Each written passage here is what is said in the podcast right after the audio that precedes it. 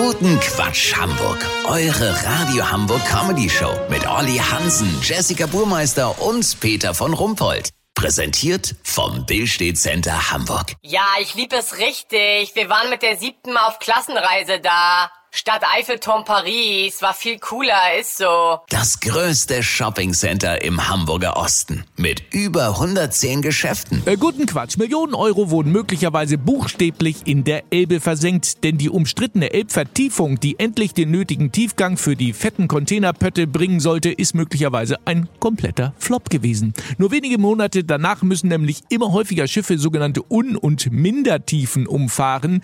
Olli Hansen, wie konnte das passieren und warum bist du in äh, St. Peter-Ording gelandet? Peter, passieren konnte das, weil man den sogenannten morphologischen Nachlauf unterschätzt hat. Den morphologischen Nachlauf. Was ist das denn? Hört sich kompliziert an, ist aber ganz schnell erklärt. 40 Millionen Kubikmeter Sediment wurden für die Elbvertiefung ausgebaggert. Das entspricht ungefähr einem Drittel des Sandvolumens der Sahara. Und jedes Kind kennt doch das Phänomen vom Buddeln am Strand. Du schüttest Sediment für deine Burg auf und durch das nachlaufende Wasser versandet die Kuhle, aus der du den Schlick geschaufelt hast, sofort wieder. Das nennt man morphologischen Nachlauf. Hier in St. Peter-Ording hocken jetzt die für die Elbvertiefung verantwortlichen Politiker, Planer und die Baggerführer im Sand und versuchen das Phänomen zu verstehen. Sieben- und achtjährige Kinder erklären ihnen immer wieder, was passiert. Warte mal, sehen Sie, genau das hat Torben Ihnen doch prophezeit. Da, wo Sie eben gebuddelt haben, kam die Welle und jetzt ist die Kuhle wieder zu. Faszinierend, oder? Ja, Peter, die Teilnehmer sind hier ganz schön baff.